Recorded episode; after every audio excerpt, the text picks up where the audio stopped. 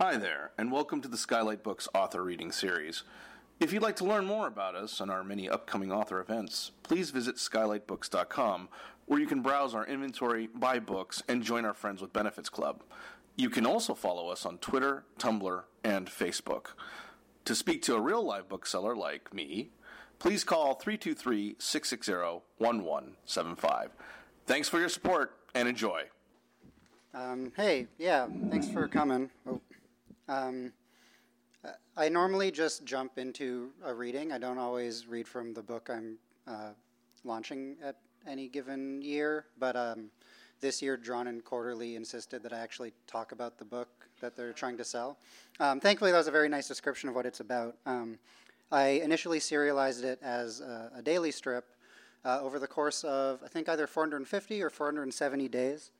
Uh, I had been wanting to work on a daily strip for a very long time. Um, daily strips informed um, a lot of like my early reading experiences and drawing experiences.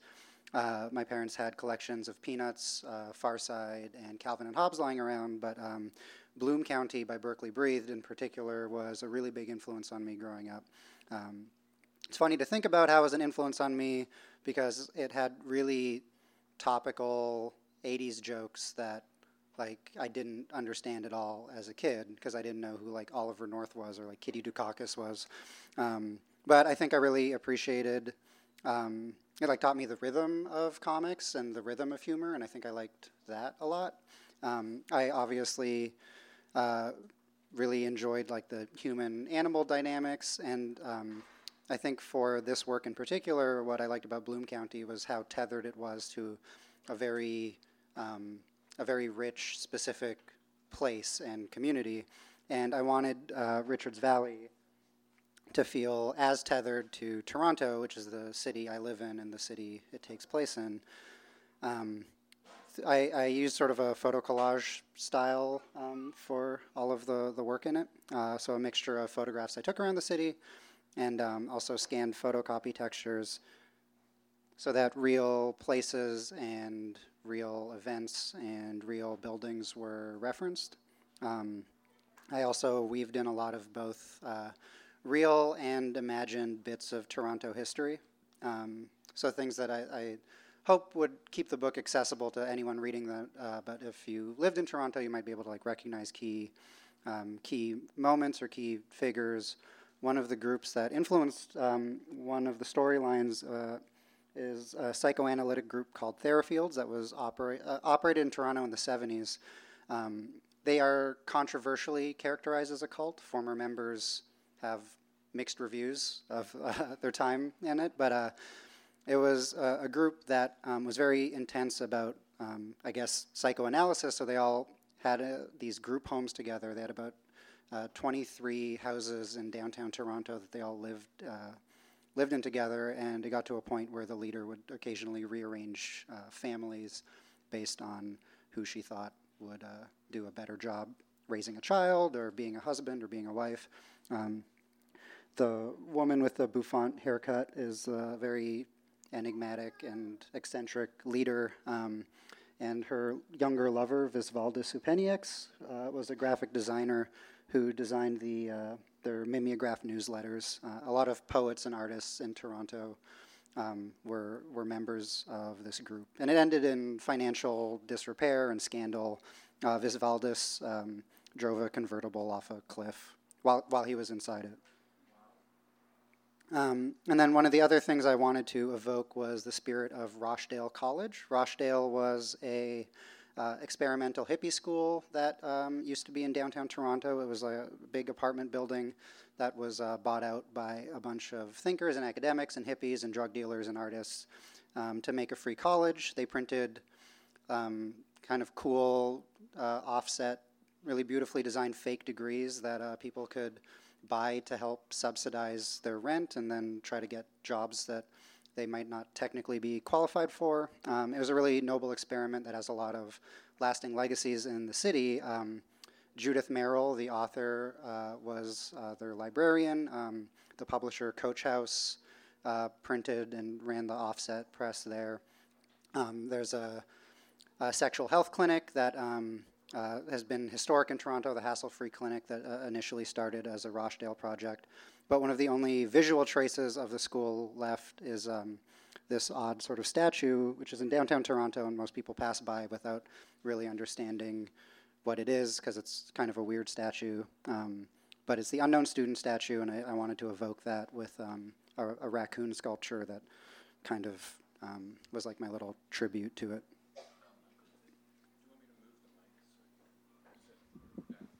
Oh no, because I'm gonna yeah. yeah. um, this uh, this sort of photo collage style, I also wanted to evoke a, a very specific type of um, mess in Toronto. I think uh, people talk about cities being dirty or grimy, um, but I didn't want this to depict a city just as being generically dirty or generically grimy because I don't think that really captures what I recognize as being Toronto. I think Toronto is cluttered in a very um, specific way, and it has a lot of debris, and I wanted to uh, have all that debris there. There's like an inordinate amount of um, discarded construction material in the city, uh, so much so that we have like um, islands built up out of discarded bricks and construction material. Um, and our storefronts are, are noisy in a very specific way. Um, so those are just other things that I wanted to to tether the city in. Oh, and also I, I paid tribute to there was like a electronic surplus store that had a famous gorilla mascot um, that was outside, and I wanted to pay tribute to the gorilla mascot by having having my own kind of like mascot surplus store uh, person in the in the book. Um, so yeah, that's the book. It's available for sale, but it's also still free online if you want to sample it or something, or just read it, because I won't, I won't know that you did that. Um, I'm not going to read from this book just because it requires me to do like voices, which I'd be really bad at. I have a very monotonous voice, so you wouldn't enjoy that. Um, but instead, I do have a few other short stories that I'll, I'll read.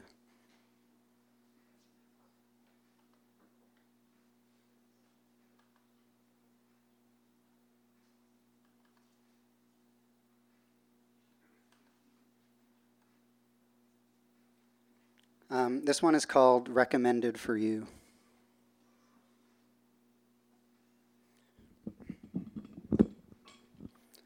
It's my favorite TV show. Well, second favorite. It's called Day of Reckoning, The Sinning Hours, the series. I've heard of it. Yeah, it's about this not so distant future where for 24 hours out of every year there's this thing called the Day of Reckoning, where there are no laws there's no such thing as crime for the day. Everything is legal. Everyone can do or say whatever they want, and no one will get in trouble. So, for 24 hours, all this super wild stuff is happening. People are letting their dogs shit wherever sidewalks, roads, coffee shops. And they aren't picking it up with a doggy bag. They can if they want to, but they don't have to. You're allowed to delete all your unread emails from your inbox and no one gets mad at you. You're allowed to search for whatever you want on the internet. You can look up anything. You're allowed to talk politics at the dinner table or not talk politics at the dinner table. You're allowed to eat food even if you're allergic to it. But won't you get sick? No, that's the thing. You won't get sick because there are no rules. You're allowed to let the battery of your phone die out. You're allowed to do that thing where you lick your thumb and index finger and put out a candle with them. When you meet someone new, you're allowed to not introduce yourself or not shake hands. You're allowed to get your ass kicked. You're allowed to wear a beautiful outfit. You're allowed to hit someone with your car. You're allowed to sing a song to your friends that you wrote. You're allowed to take a cooking class. You're allowed to show compassion to your son or daughter when they make a mistake. You're allowed to make eye contact with strangers. I guess I should start watching it. Well, it takes a little while to get good. The first season mostly follows the origin of the holiday. It starts out with this family a small town, a mom and a dad and their son Jason. The mom is sick. The whole family knows she only has a few years to live. She's a goner. The only the one thing the dad would like to do before she dies is finally admit to his wife that he's fallen out of love with her. It's not like he hates her or has fallen in love with someone else. He wants to keep taking care of her. He can't imagine life without her. He just knows that deep down, despite all that, he simply doesn't love her anymore. That spark is long gone, been gone for years. And this is eating away at him. He feels like he's lying to her every time he clasps her withered hand or brushes away stray strands of hair from her face. Every action, every touch, every whispered phrase, every quiet moment feels like they're just compounding this lie. The guilt is simply unbearable. It's infecting every facet of his life. But he can't be honest with her because she only has a few years left. It'd be unimaginable to say something like that to someone on their deathbed. It'd just be so far against, against the conventions of polite society. And so the mom dies without ever hearing the truth. Jason, the boy, ends up with this terrible childhood. He thinks, I hate these stupid rules. I hate these stupid conventions. One day, I'm going to get rid of all these rules and codes and laws and taboos, and then people can be totally honest with each other and with themselves. This becomes the seed for the no laws for 24 hours thing. Long story short, Jason grows up and becomes governor of his state.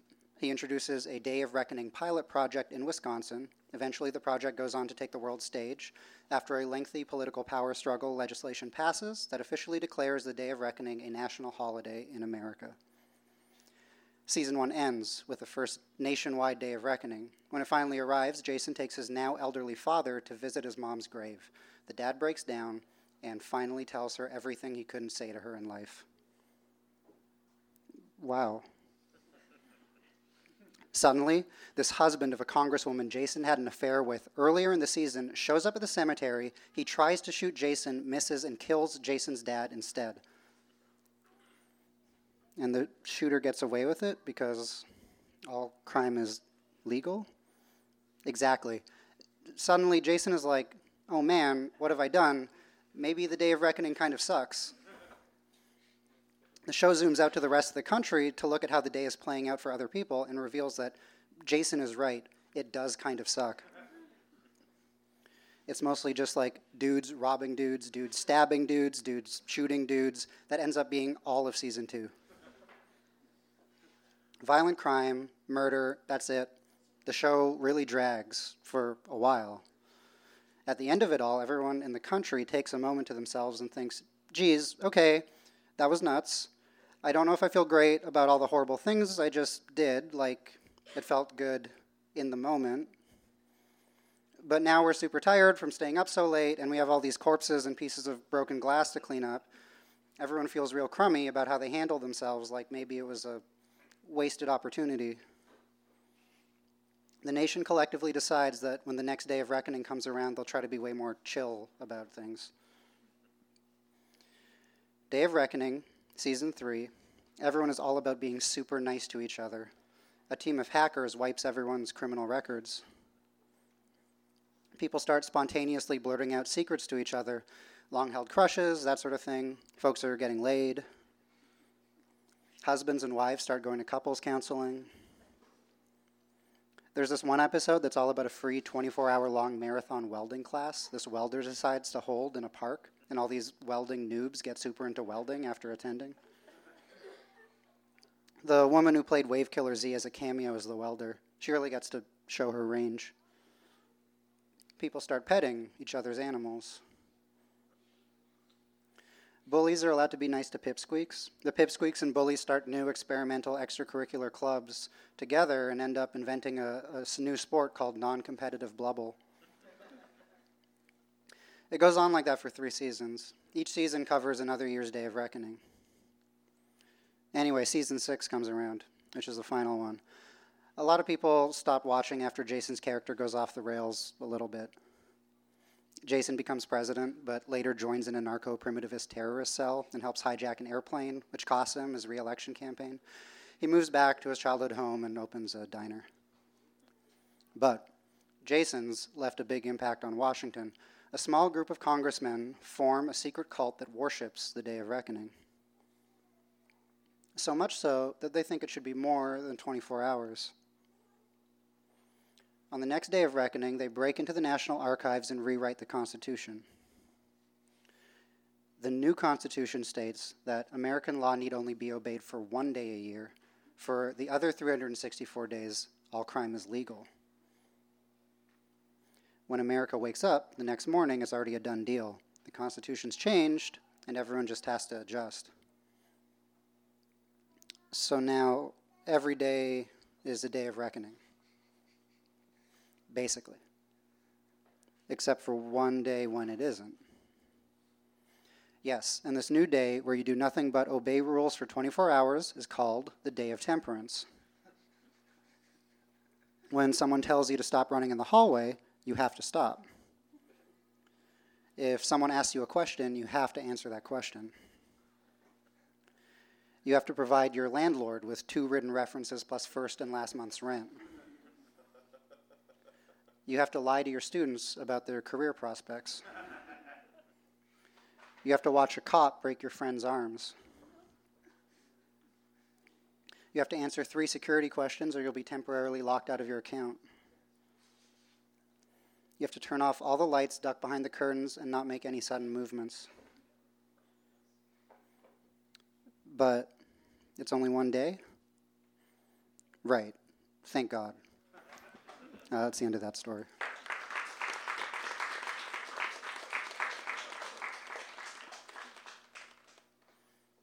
Um, this one's called Album. I love this old photo of my mom and her friends. Or this one from the day I was born. Or at our old house. I love this photo of her on vacation. I love what she's done with her hair in 1985. Here's a dress she splurged for in 1993. Here's her hospital bed 12 years from now. Here's a photo of her yelling at a nurse 11 years from now. Here's my mom at her seventh grade school play. This is what she looked like while I was losing my virginity on a road trip to Montreal to a college student five years older than me, which she would never learn about. Here's a photo of my mom when she graduated. This is my mom getting the news about my dad. Here's my mom 13 years from now. These are the jeans she wore on her first date with my dad. Here's a photo of her welcoming me back home in five years. Here's my mom 300 years from now. Kids spray paint the statue. This is a photo of the last time she kicked me out of the house. This is a photo of her cheating on my dad. This is a photo of her 5,000 years from now. This is a photo of her 650 years from now. Here's my mom while I stole from her wallet 16 years ago. This is a photo of my mom hitting her classmate so hard two teeth fell out. This is a photo of my mom volunteering at a community garden. This is my mom forgiving me for all the trouble I'd caused. This is my mom looking over our dying solar system. This is a photo of me and my mom. This is a photo of us 500 years ago. Uh, I only have one story left.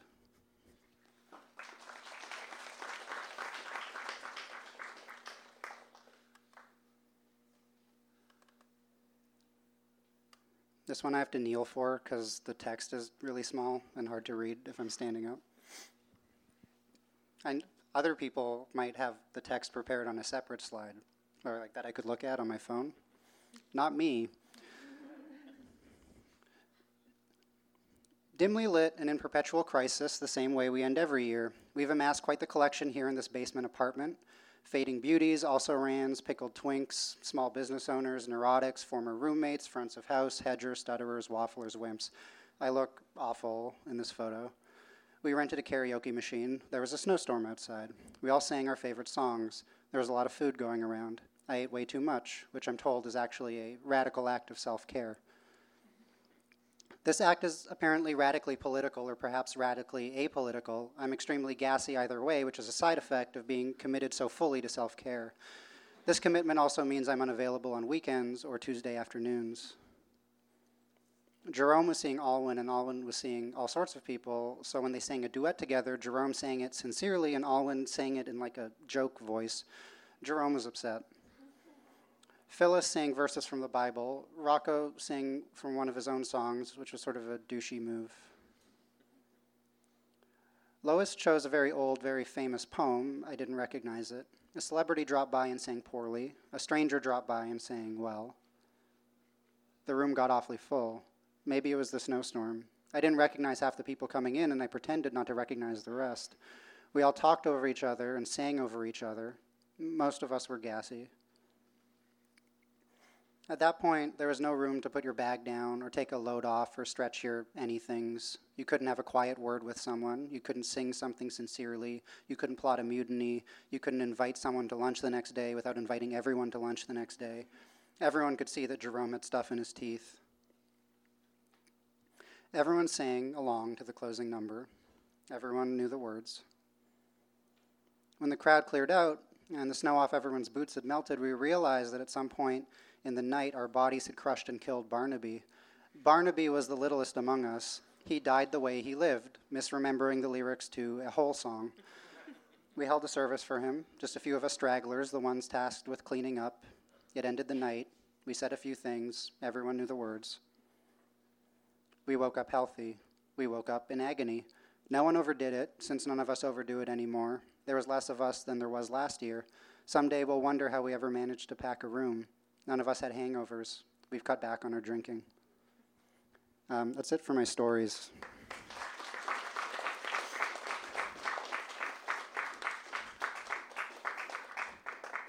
But I can answer questions if there are any.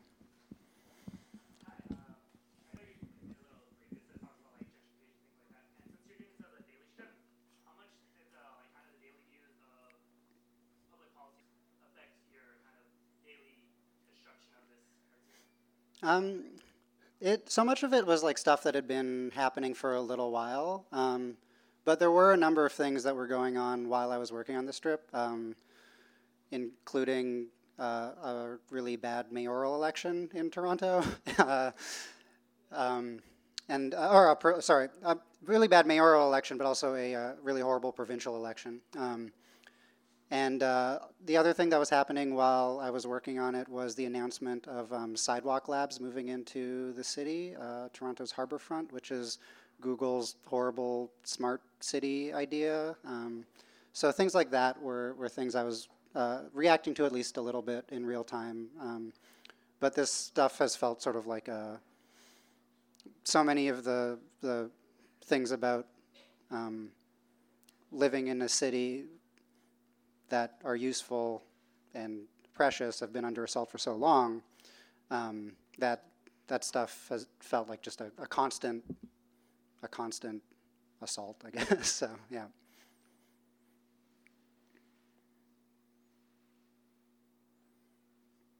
No pressure if there's no. Oh, hey.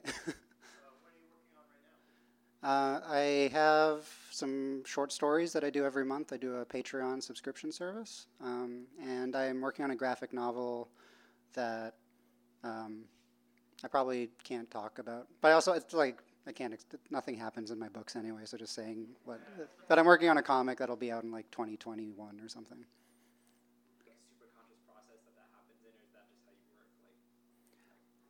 Yeah, I think a lot of those choices are intuitive. Some of like the deadpan delivery of, of uh, like the narrative voice in my comics. I think comes from I used to I, I still enjoy a lot of nature documentaries, and I really like the way they explain a world like that. Um, and that's like a format I've used in a lot of comics, and I think it's carried over just in other things I've written. Um, yeah, so something like that. But a, a lot of the choices like that are just the way it works out. You're so productive, so prolific. What's your your daily work schedule like? How do you get so much done?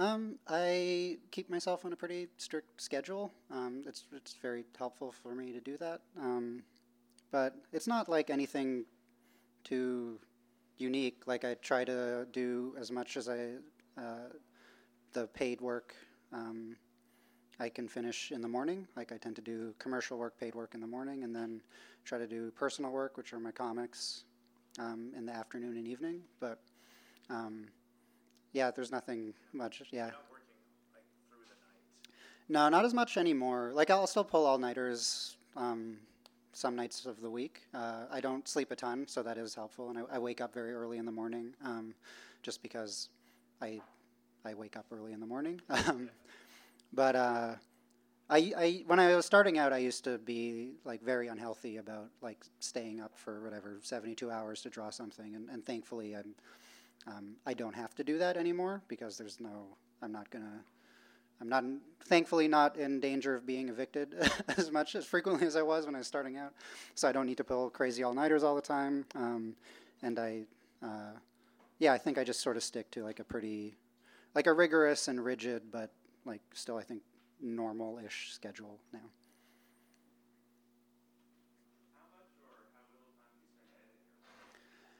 Um, I don't spend a ton of time edit. Actually, that hasn't been true lately. I've finished a lot of projects that I've cleaned up a bunch, but um, uh, I throw out a lot of pages, a lot of finished pages, and that's kind of what my editing process looks like. Um, I have a lot of like false starts. I'd say about a third of what I draw in any given year ends up um, being finished pages that stay unpublished.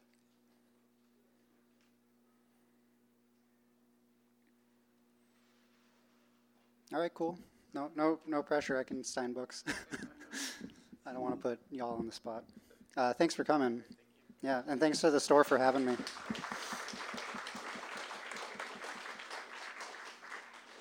So we're just going to set up a signing table right up here, and we'll clear away the chairs. If you want to purchase the book, it's at the front. And uh, if you want to line up maybe along the bookcase, that would be great. Thank you. Thanks for coming. You've been listening to the Skylight Books author reading series.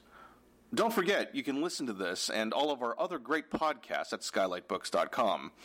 Thanks again for stopping by, and we hope to see you soon.